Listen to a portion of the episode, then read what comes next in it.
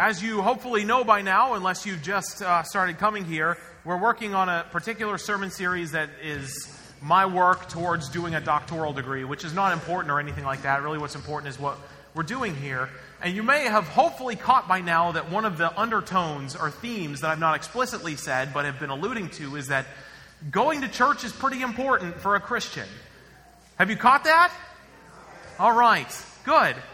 It's very, very important. And, and one of my major theses in what we're doing across this sermon series is that the world is wrestling and grappling for your soul with ideas and concepts that are anti Christian or anti Christ. And they're pretty subtle.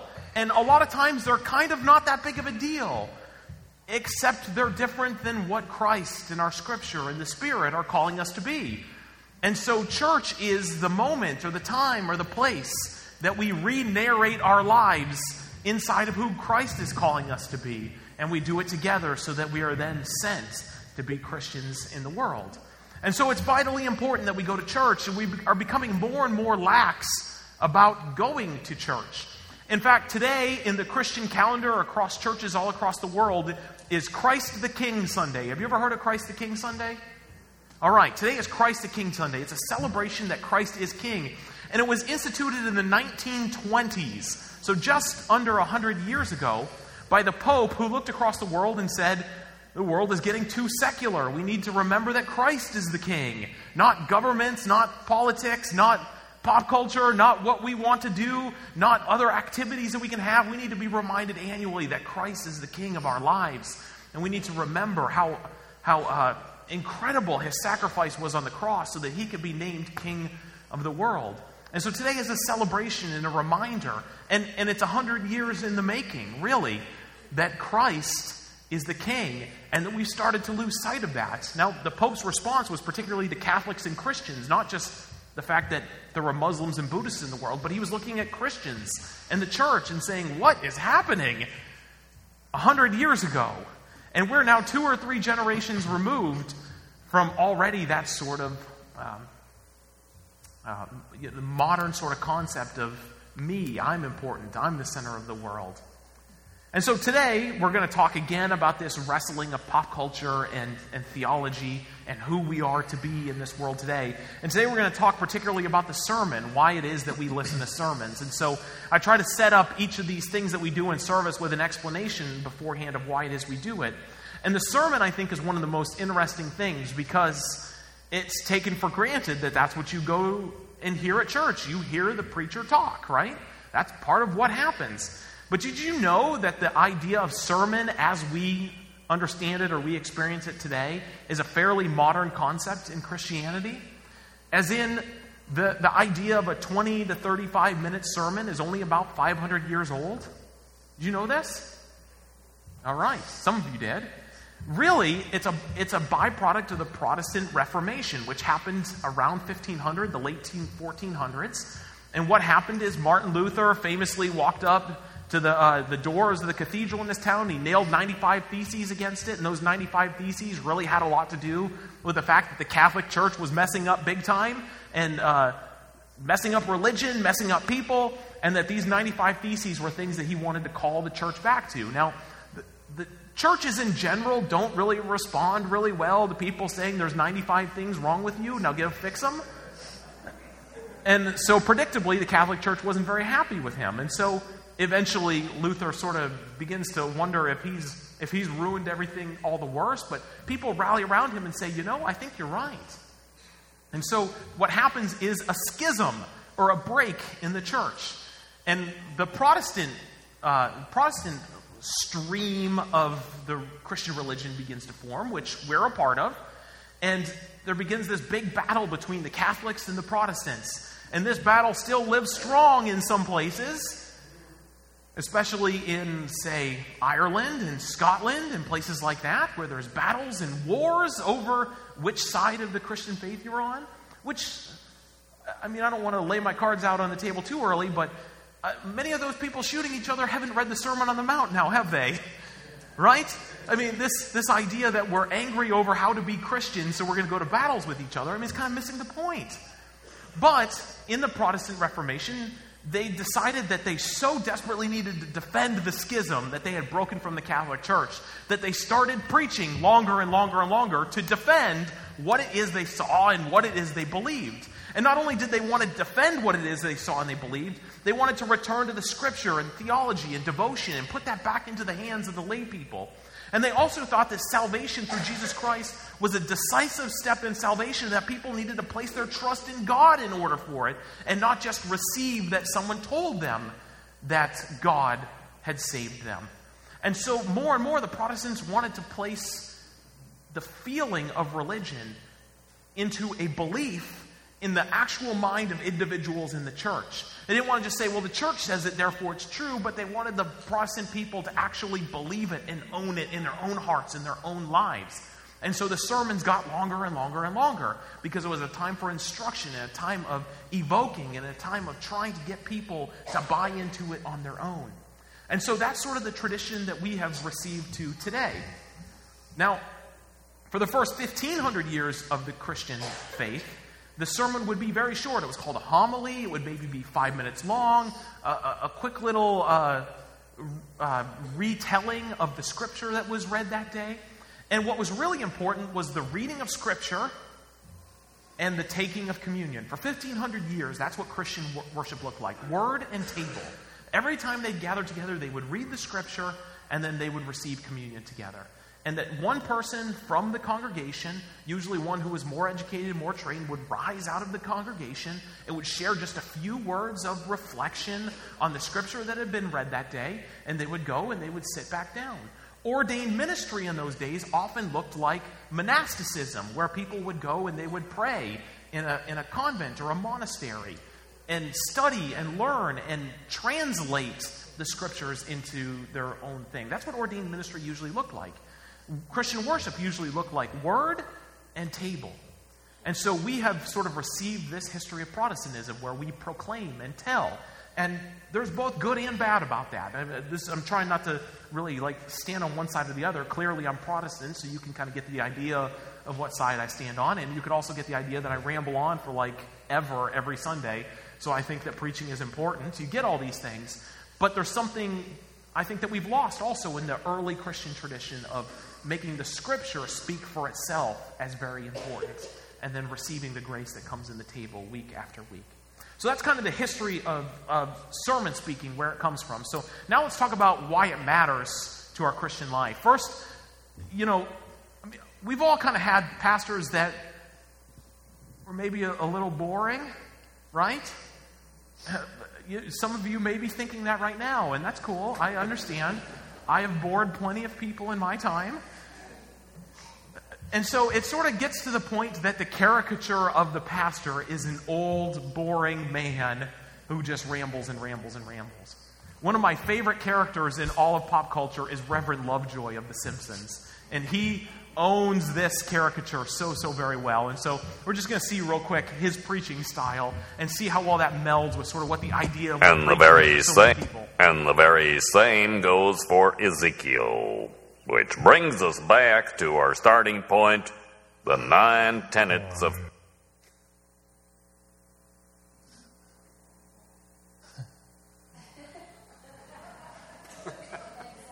Yeah.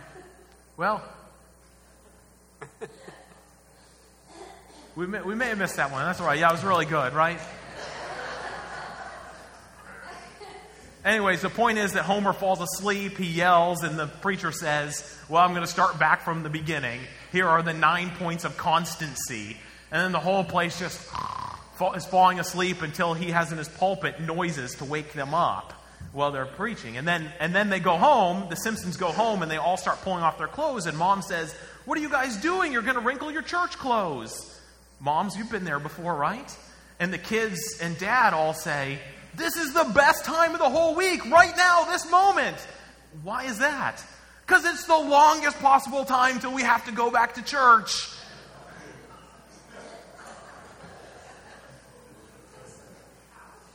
So, I, I, mean, yeah, I mean, like as a pastor, oh man, ouch. Do people really say that stuff? But on the other hand, there is this sort of idea in our culture today that church is for perfect people or bored people, or it's that thing that mom makes me do, or I hear this one all the time. I'm 30 years old now. I put in my time when I was a kid. You ever heard that one before? I put in my time when I was a kid. I don't have to go anymore. I put in my time. Maybe as a pastor, I hear wild things about why people don't need to go to church. I want to sleep in. I want to watch the game. Oh, why don't you come this Sunday? The game starts at 4:30. No, I gotta, I gotta get ready for the game. The things you hear for why people don't want to come and listen to the sermon are absolutely unbelievable. But we're going to talk a little bit about what the sermon should function as, and particularly maybe even how Jesus understood the sermon to function. But we want to weigh that against this sort of cultural concept of you're okay, you're great, you, you are perfect the way you are, you are just so wonderful. And so we chose a song that kind of illustrates that, the sort of the self esteem moment movement, if you will. And it's a song, it's a song that I'm going to confess to you that I hate with all uh, of me. I just hate this song so much. So I hope maybe some of you like it better. Some of you are going to come up and tell me you love this song. I'm sorry, you're wrong. This song is terrible. this song, this song is terrible. But, but anyways, the band is going to sing for us a song by Katy Perry. Katy Perry is a former pastor's child, grew up in the church. Um, even tried to break into Christian music and was told things like, also Jessica Simpson, if you remember her, she was also told things that were too pretty to be a Christian singer that they would make young boys lust and stuff like this. Really strange kind of stuff. But um, so they were kicked out of the Christian music field, both of them, and they became secular singers. And Katy Perry has become like like the icon of the you are so great, just show how great you are to the world. And so this song is called Firework. I'm sorry. That's the worst setup ever. Thanks for nothing. Oh, yep.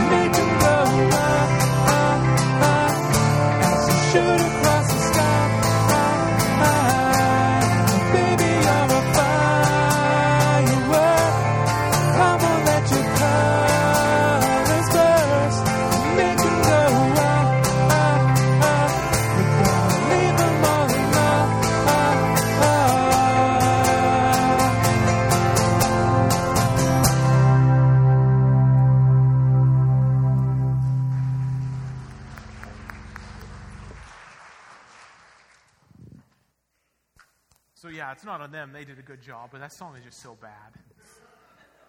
Just a bad song. I'm sorry. And you can take it up with me if you disagree later. That's fine. So this song to me is is kind of the pinnacle of the self-esteem movement. And the self-esteem movement is such an interesting thing to me because I feel like it really took off about when I was a kid and I saw the way that kids were dealt with. I was dealt with differently all the way through my growing up. Uh, the idea of self-esteem was first was first talked about by the um, psychologist and philosopher William James in the late 19th century. Uh, he began the conversation by noting that there's a lack or, or a direct link between objective qualities of a person and how a person or that there's no that there's no direct link between their qualities and how they feel about as themselves. Some people are equipped with a presumptuous and unbreakable confidence, while others who are equally as able to succeed in life are valued and are valued by others do not believe in their qualities and capabilities. And so he wanted to study and understand why it was that how people felt about themselves were not proportionate to their skills that they had. And so that conversation kept building until the 1970s, where when governments became uh, convinced by this concept of self esteem and began to build it into their public policy. Then from there, education started buying in. Then sports leagues started buying in. And so I was born in 1981, and I can piece out across my childhood from when there were times that I got a ribbon at best when I was a loser and a trophy for winning first or second place to then times when I began to receive pretty good sized trophies just for showing up. For me, this is best, uh, this is best shown in the movies in a, in a movie called uh, Meet the Fockers, where a, a father, his son is now pushing 40 years old, and his father collected all of his participation rib- ribbons and made a wall in his house celebrating his son, who was pretty mediocre growing up. And so we're going to see that clip real fast about sort of the pinnacle of this, uh, this movement. Pièce de resistance. Oh my goodness. A little something I've been working on. Ah, I see. Ah. Mom will be in in a sec. What's that? It's you. It's the wall of Gaylord. The wall of Gaylord? Isn't it nice to finally display your accomplishments, son? Yeah. Honey, look at all your awards. That's great. Hmm. He's my champion. Oh, I didn't know they made ninth place ribbons. Oh, Jack, they got him all the way up to 10th place. Hey, anybody want to get a drink out by the lagoon? This one looks impressive. Mazel Tov, Gaylord M. Fokker, world's greatest nurse. Very nice. We have always tried to instill a sense of self in Gaylord without being too goal oriented. Mm-hmm. Not about winning or losing, it's about passion. We just wanted him to love what he's doing. You know what I mean, Jack? Not really, Bernard. I think a competitive drive is the essential key that makes America the only remaining superpower in the world today.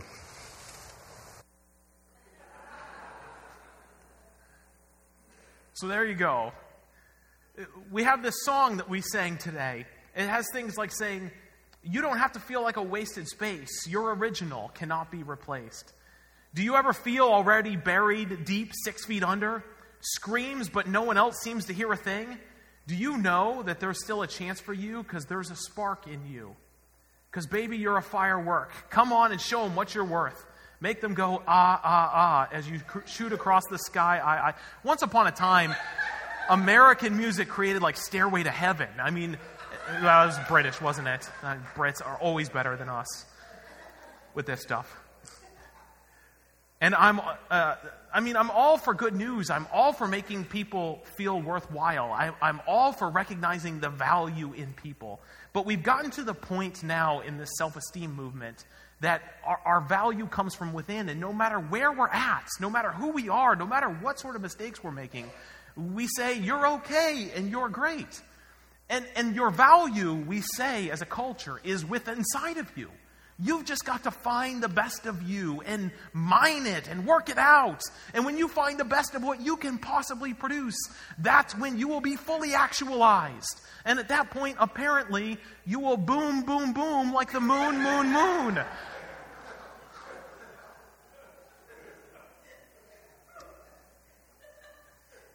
And again, I'm not against self esteem. In fact, when I take a StrengthsFinder test, usually self assurance is my number two strength. strength. Usually that's what people like to complain about about me. Who does he think he is, right? But self self esteem is an important thing. It really is. It's really good for people to feel good about themselves. Absolutely. And, and, our potential is often linked to how good we feel about ourselves. And I get all of that stuff. But the Christian value that we're beginning to lose more and more and more is that it is Christ who has done work inside of us that has made us holy. And that the goal here is for us to become more like Christ, not more like the best I can be. And we're losing that so badly now that if you were to turn on Christian radio, you will hear pastor after pastor preaching a, a, shallow gospel that is just saying, hey, God loves you so much that he'll let you be who you are. He, he sees good in you and wants you to be your best. And so little do we anymore preach a gospel of repentance that says that God wants to come in and work with us to remove sin and help us to become holy and like Christ and find that God loves us as we are, but He wants to work with us for sin no longer to reign in us so that we can become like we were meant to be from the start, not the sinful path that we're heading down. And that message has become so predominant otherwise in popular culture that people are beginning to leave the church and pastors are getting nervous about people leaving the church, so they're reaffirming that message of just saying, hey, you're pretty sweet, be awesome. God loves you just the way you are. And uh, yeah, God loves you just the way you are, but like a potter's project, we're not finished yet. And what good is going to come out of us, I believe, is the work that God is going to do through the death of, and resurrection of Christ that the Spirit is trying to fill us with in the world today. And this is so radically different than this sort of pop psychology Christianity that people are talking about more and more. And so, just to prove the point of the sort of preaching I think we ought to be doing in the church, I thought it'd be important for us to look at the kind of preaching that Jesus did. And so, if we could, let's turn quickly to uh, Matthew chapter 4. And as you're turning there, it reminds me, uh, well, I'll get to it in a second. Matthew chapter 4. Uh, this story, Jesus begins to preach right before he gives us the Sermon on the Mount, which we'll kind of poke through in just a moment. But listen to what it is that Jesus understands the preaching event to be when he begins to sense the call that God is sending him out to preach in the countrysides of his home country. We're going to look at chapter 4, verses 12 through 17 chapter 4, verses 12 through 17. And would you join me in standing as we read the scripture this morning? When Jesus heard that John had been put in prison, he returned to Galilee. Leaving Nazareth, he went and lived in Capernaum, which was by the lake in the area of Zebulun and Naphtali, to fulfill what was said through the prophet Isaiah Land of Zebulun and land of Naphtali, the way to the sea along the Jordan Galilee of the Gentiles, the people living in darkness have seen a great light. On those living in the land of the shadow of death, a light has dawned. From that time on, Jesus began to preach Repent, for the kingdom of heaven is near. You may be seated. Repent, for the kingdom of heaven is near. The kingdom of God is near. Repent. This is the message that's at the core of Matthew's gospel whenever Jesus is speaking. Repent. Now, repent, we've sort of boiled down to mean this sort of thing that means eh, say you're sorry to God. But that really misses what the word repentance means. The word repentance means actually that I'm walking in one direction. Something has happened to cause me to realize that it's the wrong direction. I turn 180 degrees and begin to walk in the other direction. Now, that's much different than the confused old preacher who used to say, repent and turn your life around 360 degrees to God. For those of you who know geometry, that's not good. It's a 180 degree turn. It's I'm heading in one direction. God gets a hold of my heart and my imagination and my life and says, move in my direction instead. And we drop the direction that we're going, which is about me about filling my needs and my wants, what I think is good for me, and saying, I want to give my life and my desires and my imagination and everything to God and live in His direction. Now, repent is a whole lot bigger of a call than say you're sorry for your sins. It's a whole lot bigger of a call. It's a change in direction, it's a change in momentum, it's a change even in personality and what matters to you in life. It's a complete change. And not because, hey, I think that option's better for me, but because Christ has become real to me. That I see him so clearly. I understand that he lived and died and lives again. That he's calling me and loves me and wants to be in relationship with me. It's not just my own will to say, hey, I, I, I think this is a better option, but it's a response to the Son of God who has died for your sins so that you can live life more abundantly. And so Jesus begins to preach that sort of message. The sort of message that says, hey, you're great, but you're not living for what you were designed to be lived for. Why don't you live into your design? Your design was relationship with God, holiness, sinlessness. How about you live into that direction? And that's the sort of repentance that Jesus is talking about. There's another movie, one, a, a, scene that I think is just so incredibly cheesy, but also so incredibly 1980s. And, and it's from the movie Rocky IV, where Rocky himself preaches a sermon of repentance. You may remember that he fights uh, Drago in Russia, right in the heart of the Cold War, and he beats the big blonde Russian man, and they put a microphone in front of him And he begins to preach a message of repentance of all things to the Russian people who are there that day. So let's watch this and listen to uh, Rocky's little speech.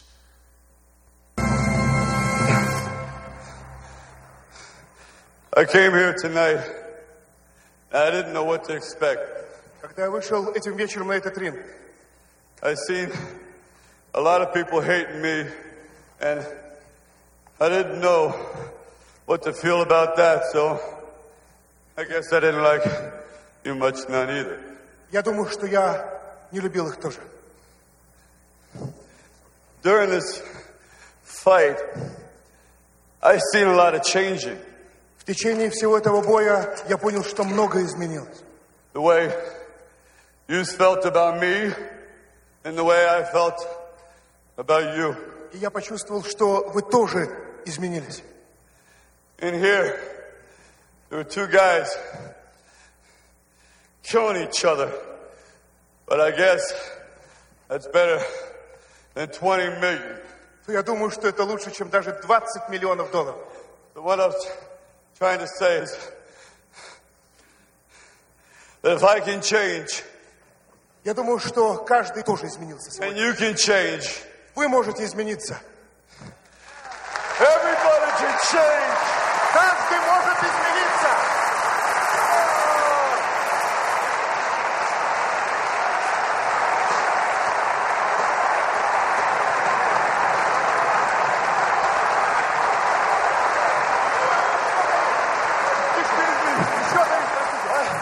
I just want to say one thing to my kid who should be home sleeping. Merry Christmas, kid. Счастливо тебе Рождества, парень!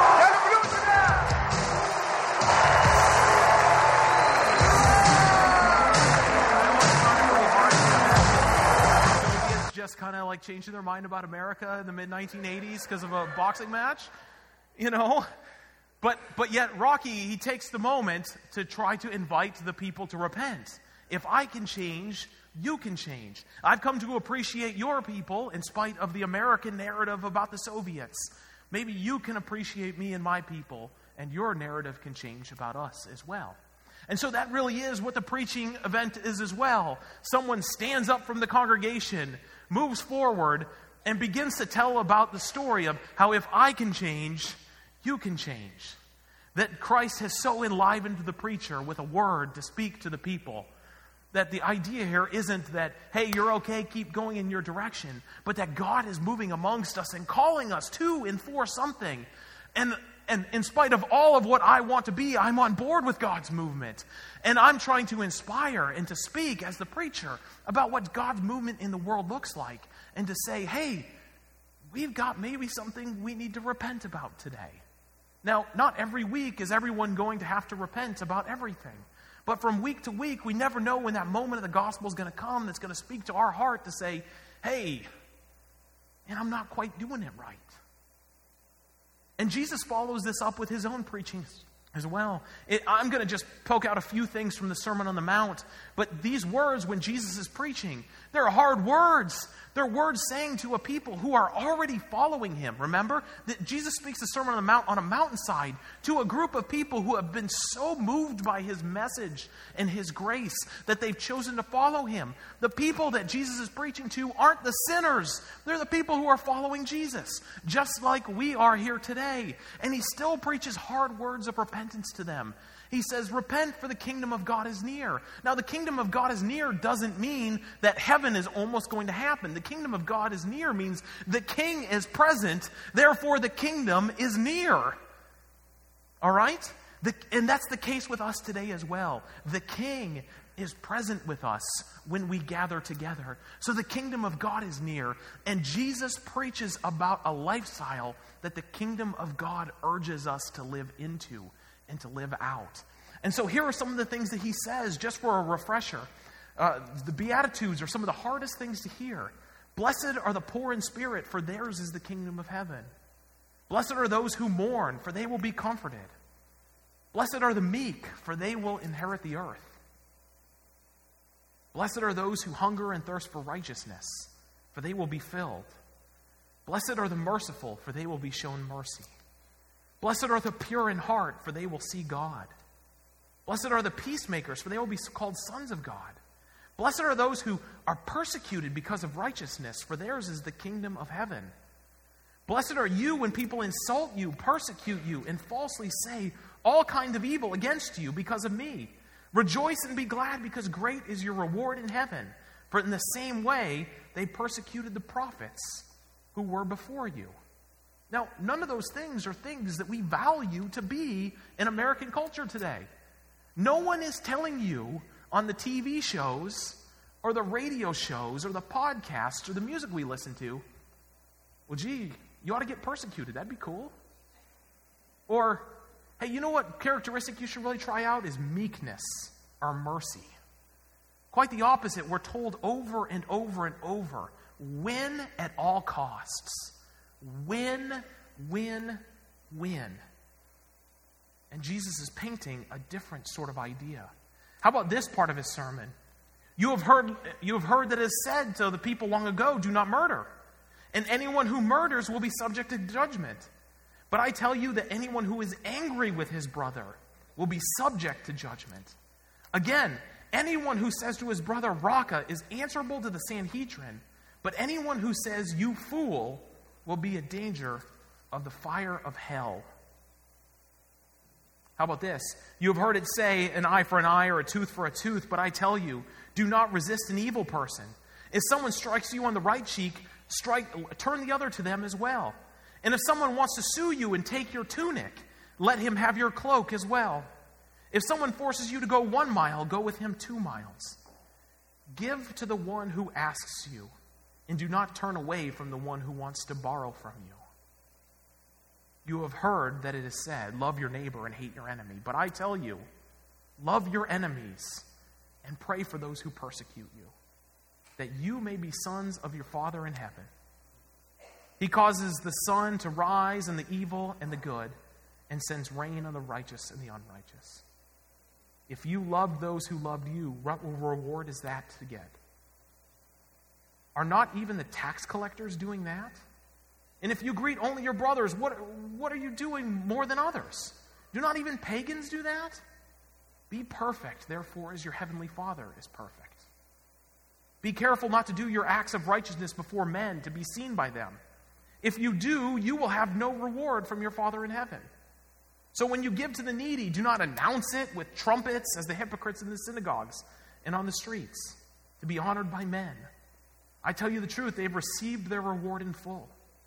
But when you give to the needy, do not let your left hand know that your right, what your right hand is doing, so that your giving may be in secret.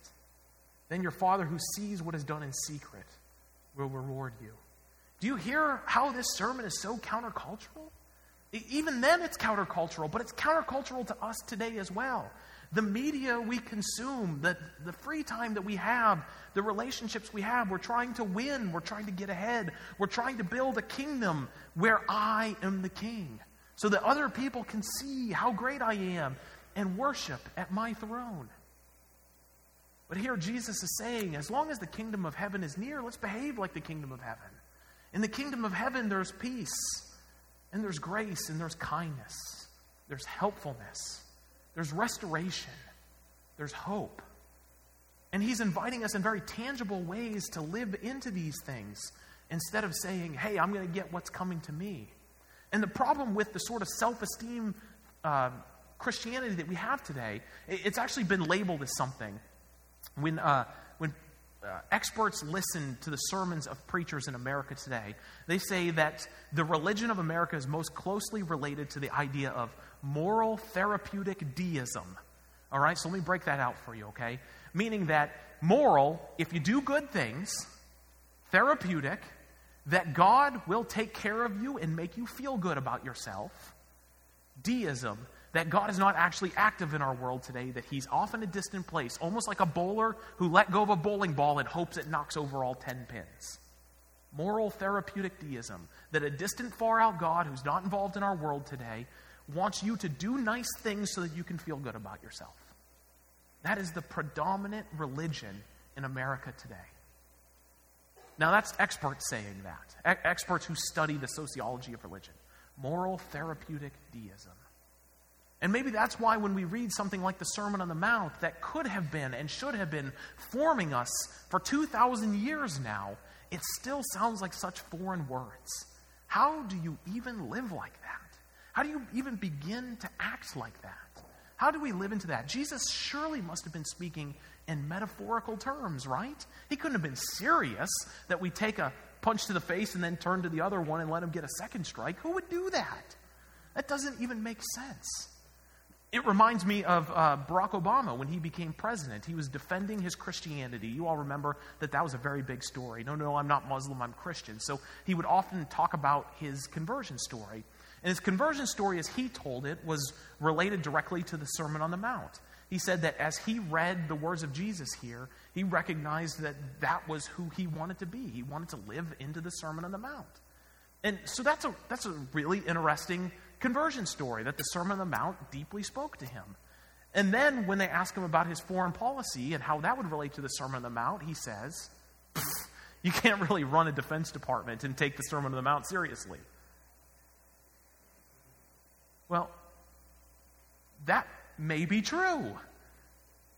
But it's that sort of idea again that when we hear the words of Jesus, we want to often pick and choose the ones that work for us in the moment.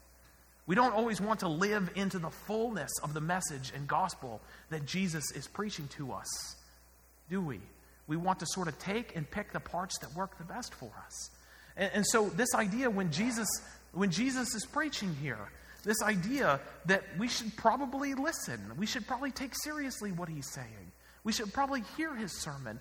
And then we should probably live it out as well. When we gather into the church, we should expect that there's going to be times when we hear a sermon that it's going to step on our toes a little bit. That it's not just necessarily going to give us a bit of food to get through another week, but that every once in a while the sermon no matter how Christian we are, no matter how holy we are, no matter how many things we're getting right, that sometimes the sermon or the reading of the scripture or the enlivening of what Jesus says is going to seem like a, like a scoped rifle right at your heart. That has spoken to me and it has called me out today. And that I recognize that, man, maybe I fall short. I'll be completely honest with you. It's very rarely a week that happens that I get up and preach to you that I have not been completely whacked around by the scripture that we're going to talk about today. It's very rarely that I come upon, the scripture for the week and say, Well, I've got that nailed. I can't wait to get everyone else to get it right.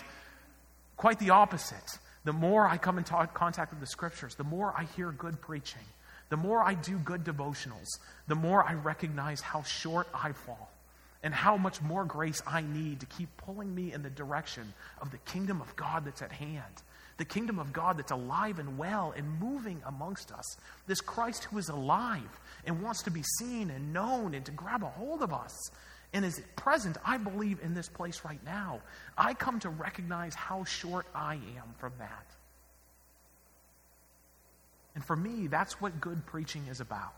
is to remind us of what the kingdom of God looks like, that it's at hand, and that it's calling us to repentance, to be more and more like Christ was like. And so, my hope and prayer is that when you come here, that you don't come here for the sake of being comfortable, and that I don't greet you with comfortable words. I mean, I don't want you to feel like garbage when you leave, you know. Uh, you know, I, I, but I want the upliftingness of the sermon moment to be rooted in the gospel, that not in terms of who we are, that we're getting it right, that we're doing okay. I want the gospel to speak so loud to say, man, it doesn't matter how far gone I've been this week because God is still calling after me. And next week, through the grace of God, I could look more like Christ. That it's through the grace of God that keeps coming at me, no matter how rough last week was. The grace of God keeps coming for me. It keeps calling for more of me. It keeps grasping me and, and, and grabbing hold of my heart and my imagination and my personality in new ways, week after week, as the scriptures are being read and as the story of God is being talked about. We can live into the call of who God is. And so Jesus ends his Sermon on the Mount this way. He says, Therefore, if anyone who hears these words of mine and puts them into practice is like a wise man who built his house on the rock. The rain came down, and the streams rose, and the winds blew and beat against that house. Yet it did not fall because it had its foundation on the rock. But everyone who hears these words of mine and does not put them into practice is like a foolish man who built his house on sand. The rain came down, the streams rose, and the winds blew and beat against that house, and it fell with a great crash. Folks, I know myself just well enough that if I'm going to pretend like I'm a firework who can shoot across the sky, that that house of cards is going to fall. I'm not in control of anything. I'm not any extra special than anyone else. The more I try to build up my own kingdom, the pressures of the world that feel so depressing and so hard, the struggles, my inadequacies, all those things are the, the waters and the winds that are going, the streams that rise. All of those things are coming, whether or not I think I'm excellent. But I know this the more that I build myself and understand my personality, my personhood, my life on Christ and who He is and what He's done for me, the more and more that I recognize the winds and waves of life, that I end up okay on the other side. And I don't need a Katy Perry song to tell me that I'm okay. Because I am okay. Because Christ is as solid as a rock as this world has ever known. And that even when I'm beat down, even when I'm feeling inadequate, even when I'm feeling not special, when I'm depressed, when I'm sad, when I'm hurt, Christ is there to lean on. And it's not always fun to submit myself to Christ. It's not always fun. I know you know that too. It's not always fun to submit yourself to Jesus Christ. But I believe we always find on the other side that He is good, that He has the, our best interests in mind, and that He's drawing us towards a future that is indescribable in human words. That one day we will sit face to face with Him. And all of the times that we've been pierced by a sermon or a scripture reading and felt, oh, I do not want to do that. I do not want to be that. It will have all been worth it. Because when we gaze upon Him and see Him face to face, we will understand how simple and shallow the things we have had to put behind are, and how great and majestic and wonderful He is. And it will have all been worth it then. At this point, though, we get to celebrate His life around the table of our Lord. And like I said, I, I wholly believe that Christ is present today, that He's not just some future God that we're going to see eventually, but that He interacts with us now, that He's present in this room, in this place, because we're gathered together in worship in Him. And again, once again, no matter where you've been this week, no matter what struggle you've had this week, no matter what's in your future that you're afraid of, Christ meets us at His table and gives us His broken body and His shed blood and says, I'm sufficient for you.